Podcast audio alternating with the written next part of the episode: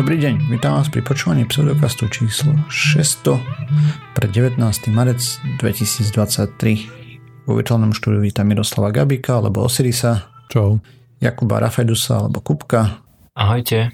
A ja som Radoslav Osatý alebo Martýr. Čaute. Sme podcast do vedia skepticizme, vede sa nevneme profesionálne, takže ak nájdete nejaké nepresnosti, nezrovnalosti, píšte na kontakt zavináš pseudokaz.sk a my sa opravíme, doplníme v, v jednej z nasledujúcich častí. OK, máme za nami ďalší super týždeň. Ako ste sa mali chlani? No v pohode. Ja som mal behačky po úradoch, ale už je to za mnou, už, už sa mám dobre zase. Hej, čo si bavil na úradoch, keď teda to nie je tajomstvo? Ale niečo na cudzineckej policii som bol riešiť trvalý pobyt. E, a to ako, ako ja, ne, robím sa ako bolo to rýchlo, len sa tam musí človek trajdať a vlastne toto bol môj najväčší problém, lebo je to na druhej strane Brna. Čiže som musel ísť do ofisu, aby som tam bol v tej rozumnej vzdialenosti. Je to nepo, nepohodlné. Mm. Ale už tam ako, vieš, tam sa dá už objednať elektronicky, čiže sme prišli tam na presne čas, nás zobrali hneď a odchod. Aký pokrok. Á, super. Takže im to funguje hen tak, lebo ja som no, sa na Slovensku, keď som keď som niečo riešil, tak som sa tiež objednal na presný čas, ale t- vysvetlo, že ten presný čas bol iba veľmi orientačný. Hm. Hm. No, no. Buď, lebo tam sa dá, že si môžeš prihlásiť, že si prišiel 30 minút pred termínom. A keď sme tam boli mm-hmm. predtým, a, tak sme tam prišli ako neviem 15 minút skôr a zobrali nás prakticky hneď, lebo tam bolo málo ľudí, dnes plno a zobrali nás akurát na čas, takže ako asi nemôžem stiažovať. A ja som sa rozhodol a, tento týždeň, že pracujem iba z domu, takže žiadne uh, výlety do Čech tento týždeň a veľmi si to užívam. hmm. Kopec ušetreného času hlavne. Mhm, presne tak. No a ty ako? Ty sa pochvál. bojujem s bytom stále. Ale už montovali svetla, ešte, ešte pár ich treba namontovať opraviť asi prasknutý alebo puknutý ventil alebo dačo v kúpeľni pre umývačku riadu, lebo jak dokončili kúpeľňu a sa pustila voda, tak to tam začínalo kvapkať z boku. Takže jej, v kuchyni, hej. Mhm. Tak to poteší. My sme Takže... toto inak tiež mali. Zapneme prvýkrát práčku, práčka perie, pozerám potop a pod práčku, čo to odtiahnem a spomedzi kachlíček vytekala voda, vieš, o kachlíčku pod odpadom, ako išiel do steny. Šiši. Ale našťastie nebolo treba nič tam robiť, len ako tesne nebolo zle dotiahnuté, ako v tom v tej konektore pri, v stene, čo bol. Hej, tak to stekalo poza kachličku, lebo ako vieš, ty dáš kachliky na, na tú hmotu a tá sa s takým jak hrebeňom, vieš, prečesne, aby tam boli, mm-hmm. aby to bolo také zadrsnené, no a tam nejak proste tá, pomedzi to lepidlo to pretekalo a potom to kachličku nižšie vytekalo tá voda. Ale našťastie nič nebolo treba búreť ani vyhadzovať kachličky, nič. Chlap dal iné tesnenie a bolo mm. vybavené. Tak ja ešte neviem, aký, aký bude mať toto uh, rozuzlenie, tento problém. Hmm. Zatiaľ všetky boli také, že ach, celé zle. Takže tak. Jo. A teraz mi napadlo, a tento týždeň mi prišli smart žiarovky. Martyr, ty plánuješ mať takýto smart dom? Alebo Osiris máš ty nejaké takéto uh, vymoženosti? Že ti dom, ja neviem, sám to osvetlenie je asi, asi také, také najbežnejšie, hej, že ti vie sám zasnúť, zasvietiť, ale ja neviem, vykurovanie a takéto srandy. Idete to riešiť? Mm, ja to tam mám, hej. Ja, my nie. Žena to nemá veľmi rada. Tiež ako jediné, ako je to convenient, určite aj. A jediné, čo mám také, je, že klímy viem ovládať cez aplikáciu a tak to, to je asi jediná taká vec. Mm-hmm. A tie svetla nejako, no, ako rozmýšľali, rozmýšľali sme na tým chvíľu, ale nakoniec sme sa žena, žena to nechce, takže nemáme. A mne to zase nechýba, takže... Aj tak no, sme brali uh, svetla také múdrejšie so stemnovaním a podobne. A jednu špecifickú Aj. značku, nebudem tu rozprávať reklamy. A čiste z toho, že v noci to vieš stiahnuť bez problémov, vieš, a tak. Mm-hmm. A to ma zaujíma, máš tie uh, inteligentné žiarovky alebo vypínače? Celé je to inteligentné. Takže aj, aj, hej? Hej, to je normálne proste už tak robené. Mm-hmm. Vieš to Jasné. napojiť na všetkých tých asistentov a na rozprávať na to a podobne. Takže keď nás niekto hackne, tak budeme po tme a v chlade. Jasné. jo. Lebo ja som si teraz kúpil inteligentné žiarovky, presne toto, vieš si to pripojiť na asistenta a zistil som, že áno, dokážeš je to RGB, vieš si vybrať farbu, vieš si vybrať ako silno to svieti a vieš zasvietiť a zhasnúť hlasom. Ale tiež som prišiel na to, že je to celé vlastne jedno, lebo pokiaľ máš vypnutý vypínač, tak do tej žiarovky fyzicky nejde žiadna šťava uh-huh. a tým pádom ona nedokáže komunikovať s, s asistentom, lebo proste nie je pod, pod napätím. No hej, to musíš mať v kuse zapnuté vypínače. Mm-hmm. Ale to sme riešili takto jednoznačne. Akože nikdy by som to nechcel riešiť inač. Lebo náhodou ti odíde dačo a podobne a potom si nevieš zapnúť svetlo, tak to vieš to aspoň na tvrdo zapnúť, keď tak. Mhm, jasné. Zaujímavé, lebo ja som si kúpil žiarovky, som bol celý šťastný a po 5 minútach od načarobovania žiarovky som si uvedomil, že asi musím kúpiť aj vypínač. Mm. A ako takúto tiež máme jednu v spálni, smievateľnú. Akurát k tomu máme externé ovládanie. Mm-hmm. No, nie je to žiarovka, je to ledkovač veľký. Hej. Mm-hmm. No a tiež e, vlastne som to vyskúšal, akože paráda, ale inak to nepoužívam vôbec a stále vypínač iba, zvyk mm-hmm. asi. Jasné.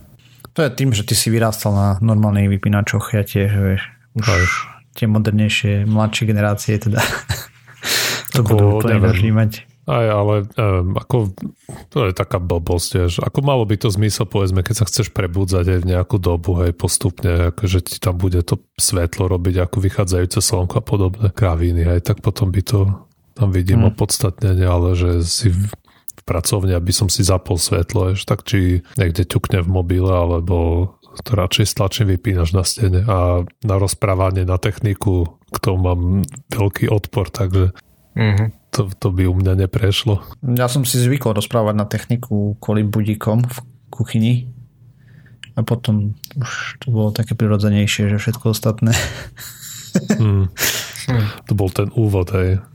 Hej, ten hej. gateway drag.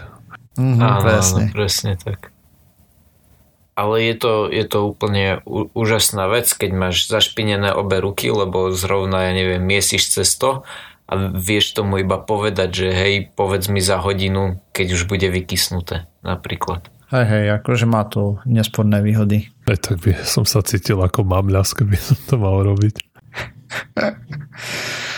Nož, okay. ale nemusíš si umývať ruky. Á. tak to už potom je asi jedno, hey. Mm. Jo, jasné, len proste musíš si na to zvyknúť. Čo sa týka tohto rozprávacieho, 90% času sa to využíva len ako reproduktor bluetoothový, vieš, že sa k tomu vieš pripojiť a hrať to hudbu. Uh-huh. Podcasty som si cez to púšťal. Jo, tých zvyšných 10% to viem, pre, presne tak. Keď sme to kúpili, tak sme skúšali, čo všetko to dokáže Akože napríklad dokážeš si na tom zahrať kvíz. Ale to sme spravili iba raz, vtedy, keď sme to skúšali. A inak je to primárne na dva účely a to je, že hraj hudbu. Druhý účel je nastav mi časovač. A teraz som si spomenul ešte tretí, keď mám nejaký recept a sú tam tie freedom units, vieš, že použij 17 nosorožcov no, múky, tá, tak mu poviem, že hej, koľko je 17 nosorožcov na gramy a ona mi to hneď odpovie. Freedom units rovná sa ja. jednotky, hej. A... ja si tie časovače nastavujem na hodinkách. A vidíš, ja nemám inteligentné hodinky. Tá, a sme doma. No ja.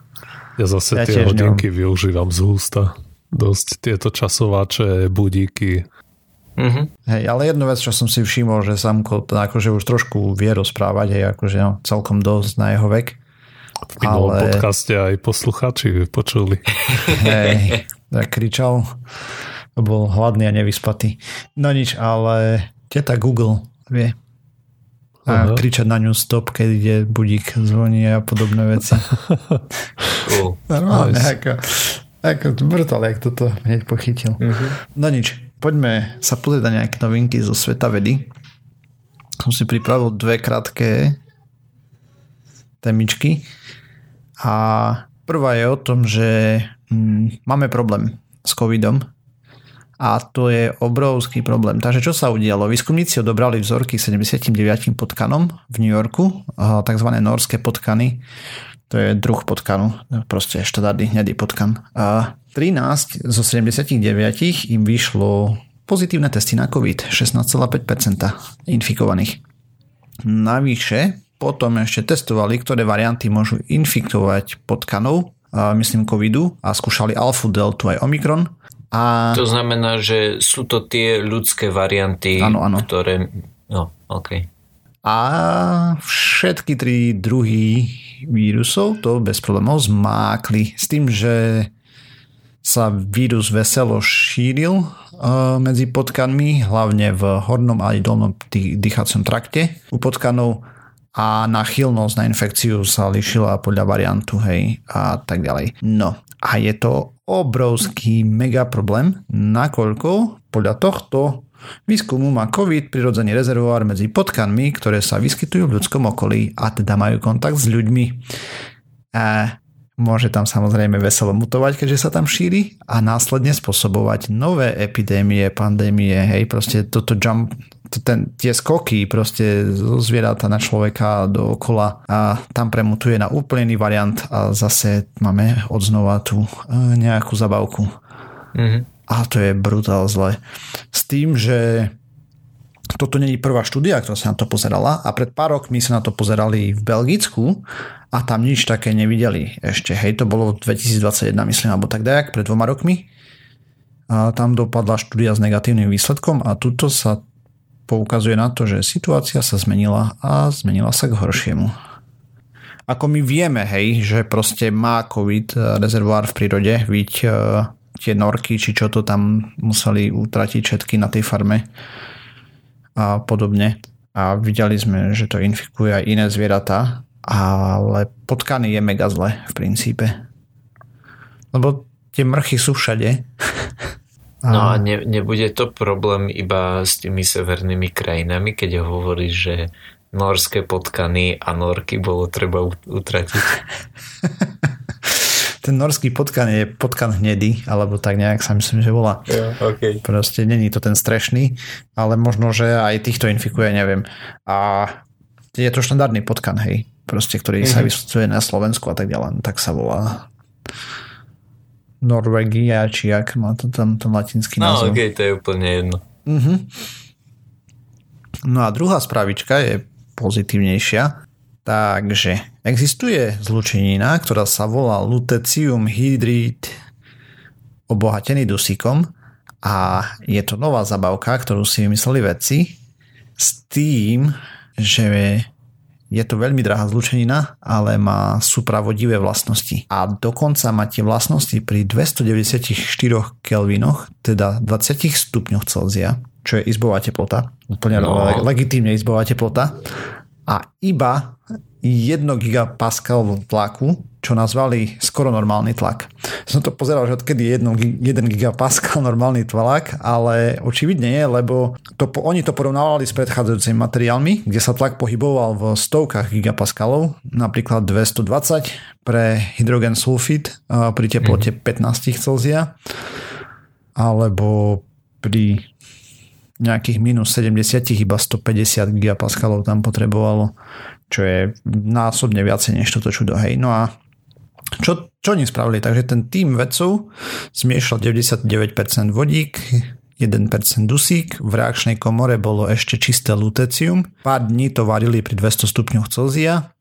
Vznikol ten lutecium hydrid obohatený o dusík. A pôvodne bol modrej farby, ale postupne zmenil na rúžovú farbu, ako bol tlačený a tak ďalej. A pri minus 102 Celzia a 0,5 GPa dosiahli už prvú supravodivosť a postupne navyšovali teplotu a tlak až sa dostali práve na tých 20 Celzia a 1 GPa. Samozrejme, že oni to budú ešte vylepšovať, ale zatiaľ je to nový rekord.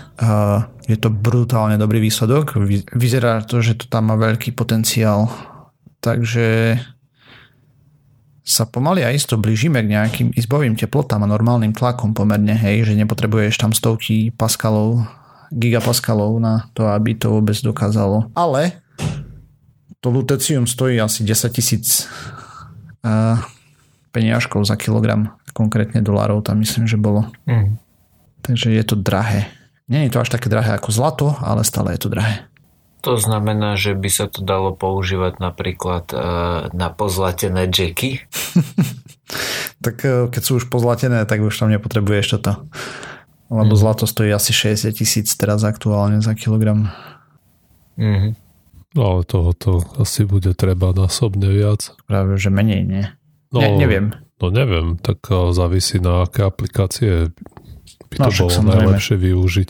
Ako keď to bude mať tú supravodivosť pri izbovej teplote a nejakom ešte viacej normálnejšom tlaku, nie 1 gigapascal, ale menej, tak brutál. Zatiaľ už, už aj tak je to dobré, hej. Proste fakt je to veľký skok. No dobre, a ja som skončil. Inak uh, snažím sa tu veľmi rýchlo vyrátať, že uh, akú váhu, ako ťažký by musel byť človek, čo sa ti postaví na nohu, aby uh, vytvoril tlak uh, 1 gigapascal a, a takým rýchlým počítaním mi to vychádza na veľa tón. Je presne jak joiner. Čo? Tá váha. Ja, ja, Jedna atmosféra je 100 paskalov približne, hej. Á, ok, dobre. Ja, ja som to bral tak, že 1 paskal je, myslím, 1, 1 kilo na metr štvorcový, nie? Tak, tak by to malo byť, ak si správne pamätám zo stredoškolskej fyziky. A rýchlým googlením som zistil, že priemerná ľudská noha má asi 110 cm štvorcových. To znamená, že ak vydelíme tých e, 1 giga, čiže miliardu paskalov tým uh, obsahom nohy, tak to vyjde na veľmi, veľmi veľa kilogramov. Nechce sa mi rátať, koľko je to desatinných čísel. 1 gigapascal teda, je 9869,23 štandardných atmosfér. No, to, to mi nepomôže. Ja čítam, Dobre. že jedna štandardná atmosféra je 101 kilopaskalov.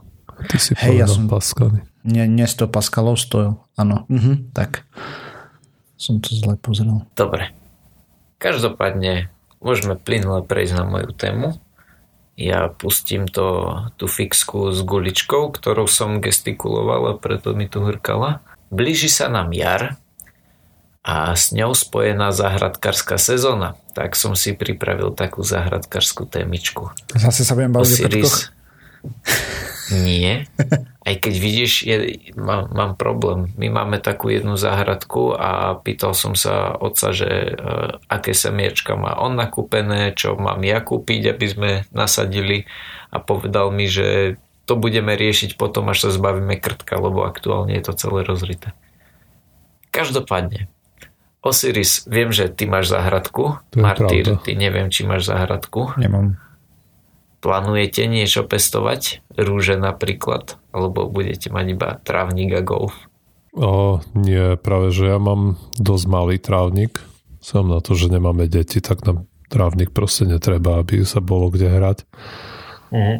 A zvyšok mám taký okrásny záhon že kopa mulču a kvietky nasadené, hociakého krásne listy a také na pozeranie nízko udržbové. Jo. Ale v zásade sa o to nejakým spôsobom musíš starať, hej, že raz za no, čas to budeš nie. musieť. okay. Ale nie, nie, plánujeme mať aj nejaké uh, možno Pandurky. Dva, tri vyvýšené záhony na nejaké paradajky a tie kuchynské mm. bylinky a také a. drobnosti. Že zemiaky Super. nejdeš sadiť vo veľkom. Nemám kde. Mm. Už. Ale vieš, ak ja som na dedine, môže, ja sa môžem pod rúškom tmy vybrať niekde s mechom. Ježiš. Aj keď ja neviem, či tu pestujú niekde grúle. Ja, ja som myslel, že povieš, že si na dedine, takže pod rúškom tmy môžeš iba posunúť plot o 3 metre. Aj. Nenapadlo mi, Aj. že, že... Dobre. Ale teda pýtal som sa preto, že moja dnešná štúdia sa týka práve záhradkarčenia. Je to síce iba pre proof, čo znamená, že táto štúdia ešte nie je publikovaná v plnom znení, ale už prešla procesom peer review a bola do časopisu prijatá. To, že nie je publikovaná v plnom znení, znamená, že ani ja som nemal plné, plné dáta, dokonca ani e, všemocný Sci-Hub ne, nevedel e, získať viacej. No, a začnem takými dvoma zaujímavosťami. Vedeli ste, že až 32% e, celkových odžitých rokov na Zemi je odžitých s nejakým znevýhodnením. A ďalšia znevýhodnenie predpokladám mysleli ako nejaká ja, psychická choroba, porucha. Ďalšia zaujímavosť. disability? Myslím, že áno. Okay. A Depresiu mávajú skôr dôchodci, alebo to je, dobre, ja som spravil vetu, že depresiu majú skôr dôchodci ako tínedžeri, čo je pre mňa neuveriteľná vec, ale v štúdii priamo spomínali iba to, že s vyšším vekom narastá percento ľudí s depresiou. No a práve na depresívnych dôchodcov sa pozerala táto štúdia zahradkarčenie v tomto kontexte vnímali ako prakticky akúkoľvek fyzickú aktivitu, ktorá mala za úlohu niečo pestovať alebo sa inak starať o rastliny.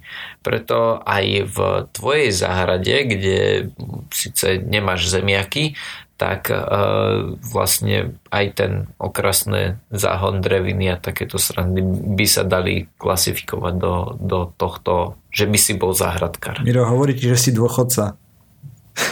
Aj fakt, no, s tým sa nebudem mu to rozmôvať, tak vek už na to mám takmer. Ale podľa tej definície by to splňal aj martyr, keď si nasadí do čerepníka nejaké šmerdzúšky, ne? Toto práve neviem, že či bolo nutné to robiť vonku, alebo či stačilo mať... Uh, hej, napríklad. Toto neviem, ako mali definované. Mm. Ale napríklad... Uh, alebo bonsai môže no. pestovať? No, neviem. Neviem, že, že či bola nutná podmienka e, byť pri tom vonku. To, to neviem. No. V predošlej štúdii z roku 2019 z prostredia Spojeného kráľovstva zistili, že ľudia konkrétne mali vzorku až 65 kusov. Že títo ľudia si ktorí si prenajímali záhradky, čiže mali nejaký pozemok, na ktorom si niečo pestovali, ale nie komerčne, reportovali zvýšené hladiny šťastia, keď chodili do záhradky častejšie. Hej, to znamená, čím častejšie tam chodili, tým boli šťastnejší. No a na inej štúdii z Japonska, kde to robili až na tisíc ľuďoch, však zistili, že ľudia pracujúci v záhrade majú síce lepšie zdravie oproti tým, ktorí sedeli doma, ale úroveň šťastia nebola rozdielna oproti domasedom. No a tu sa konečne dostávame k našej štúdii, ktorá sa odohrávala v Austrálii, ktorá sa takmer 10 rokov pozerala na skupinu ľudí od 40 e, do 65 rokov, čo bol predpokladám vek na začiatku štúdie, pretože vo výsledkoch spomínajú aj vyšší vek. To znamená, že tí ľudia, ktorí mali na začiatku 65, mali na konci 75. 74. Mm-hmm. Asi 5000 ľuďom posielali každé uh, dva roky dotazník, ktorý sa snažil zistiť, ako sa ich zvyky a správanie menilo počas trvania štúdie. Z týchto dotazníkov boli schopní rozdeliť ľudí do troch skupín, Prvá skupina bola, že nepracovali vôbec v záhrade, druhá skupina bola od 1 do 149 minút týždenne a tretia skupina bola viac ako 150 minút týždenne. No a ak som to správne pochopil, tak poriadne výsledky, alebo teda výsledky, ktoré oni reportujú, sa ukázali až pri skupine viac ako 150 minút týždenne. Hej, to sú asi 2,5 hodiny. A to je zároveň asi 20 minút denne a úzko to koreluje s odporúčanou dennou dávkou, e, nie odporúčanou dennou dávkou pohybu, ktorá je 20 minút, ale je to tá minimálna odporúčaná denná dávka pohybu. Myslím, že CDC alebo nejaká taká mm-hmm. inštitúcia odporúča, že aspoň 20 minút denne je dôležitých. A toto s tým veľmi úzko skoreluje. No. Robili rozdiel nejaký, že ja neviem, iba sa prejsť versus zahradka, či to, to tam neporovnávali? Ak áno, tak tuto to nespomínali. Takže neporovnávali, OK. Keď to tam nespomenuli.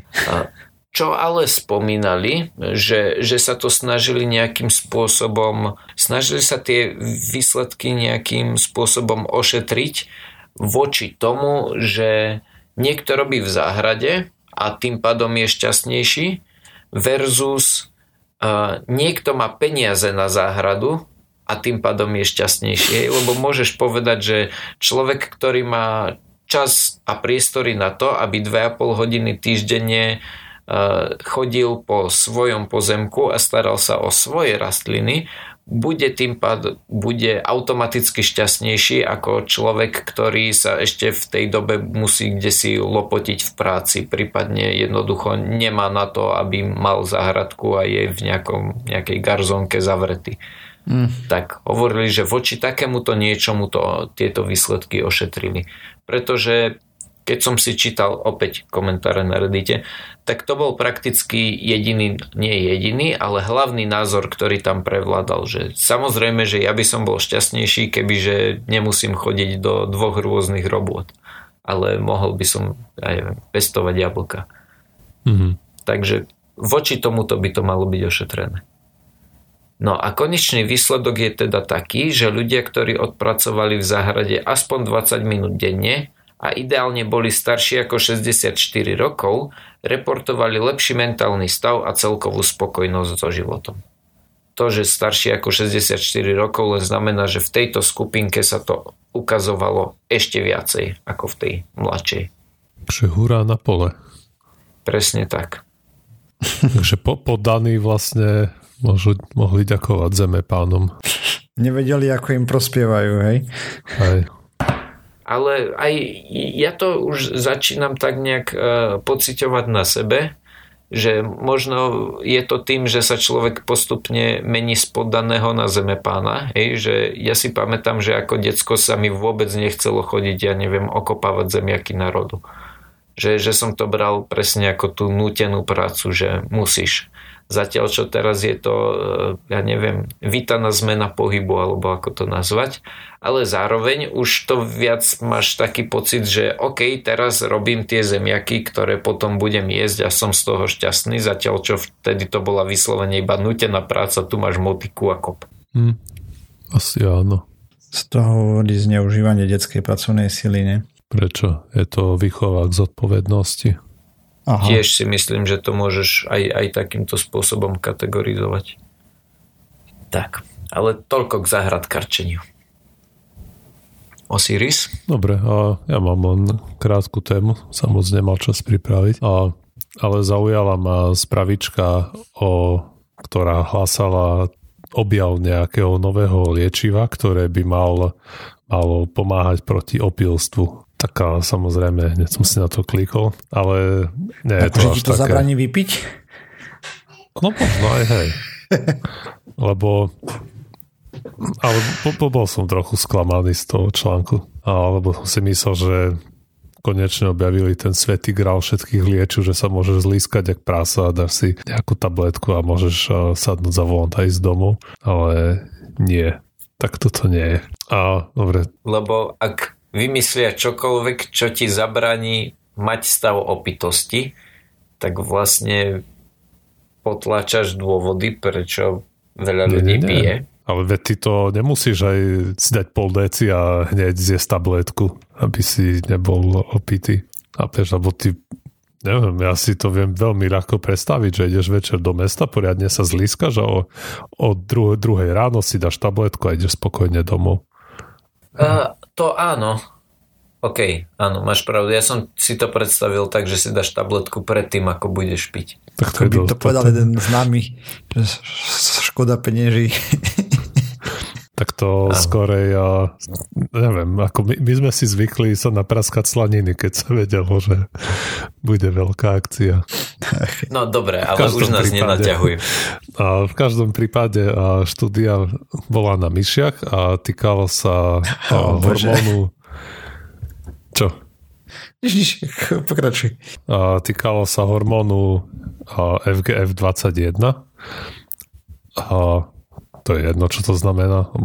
Podstatné je, že to nejaký hormón, ktorý vylúčuje pečeň a má nejaké samozrejme účinky. A tie účinky sú také, že zvyšuje bdelosť a preto môže bojovať ale iba proti niektorým účinkom opitosti. A to špecificky ten, že vlastne potláča tú ospálosť a mm, zlepšuje koordináciu pohybov čo sú presne tie dva, ktoré potrebuješ, aby si mohol šoferovať?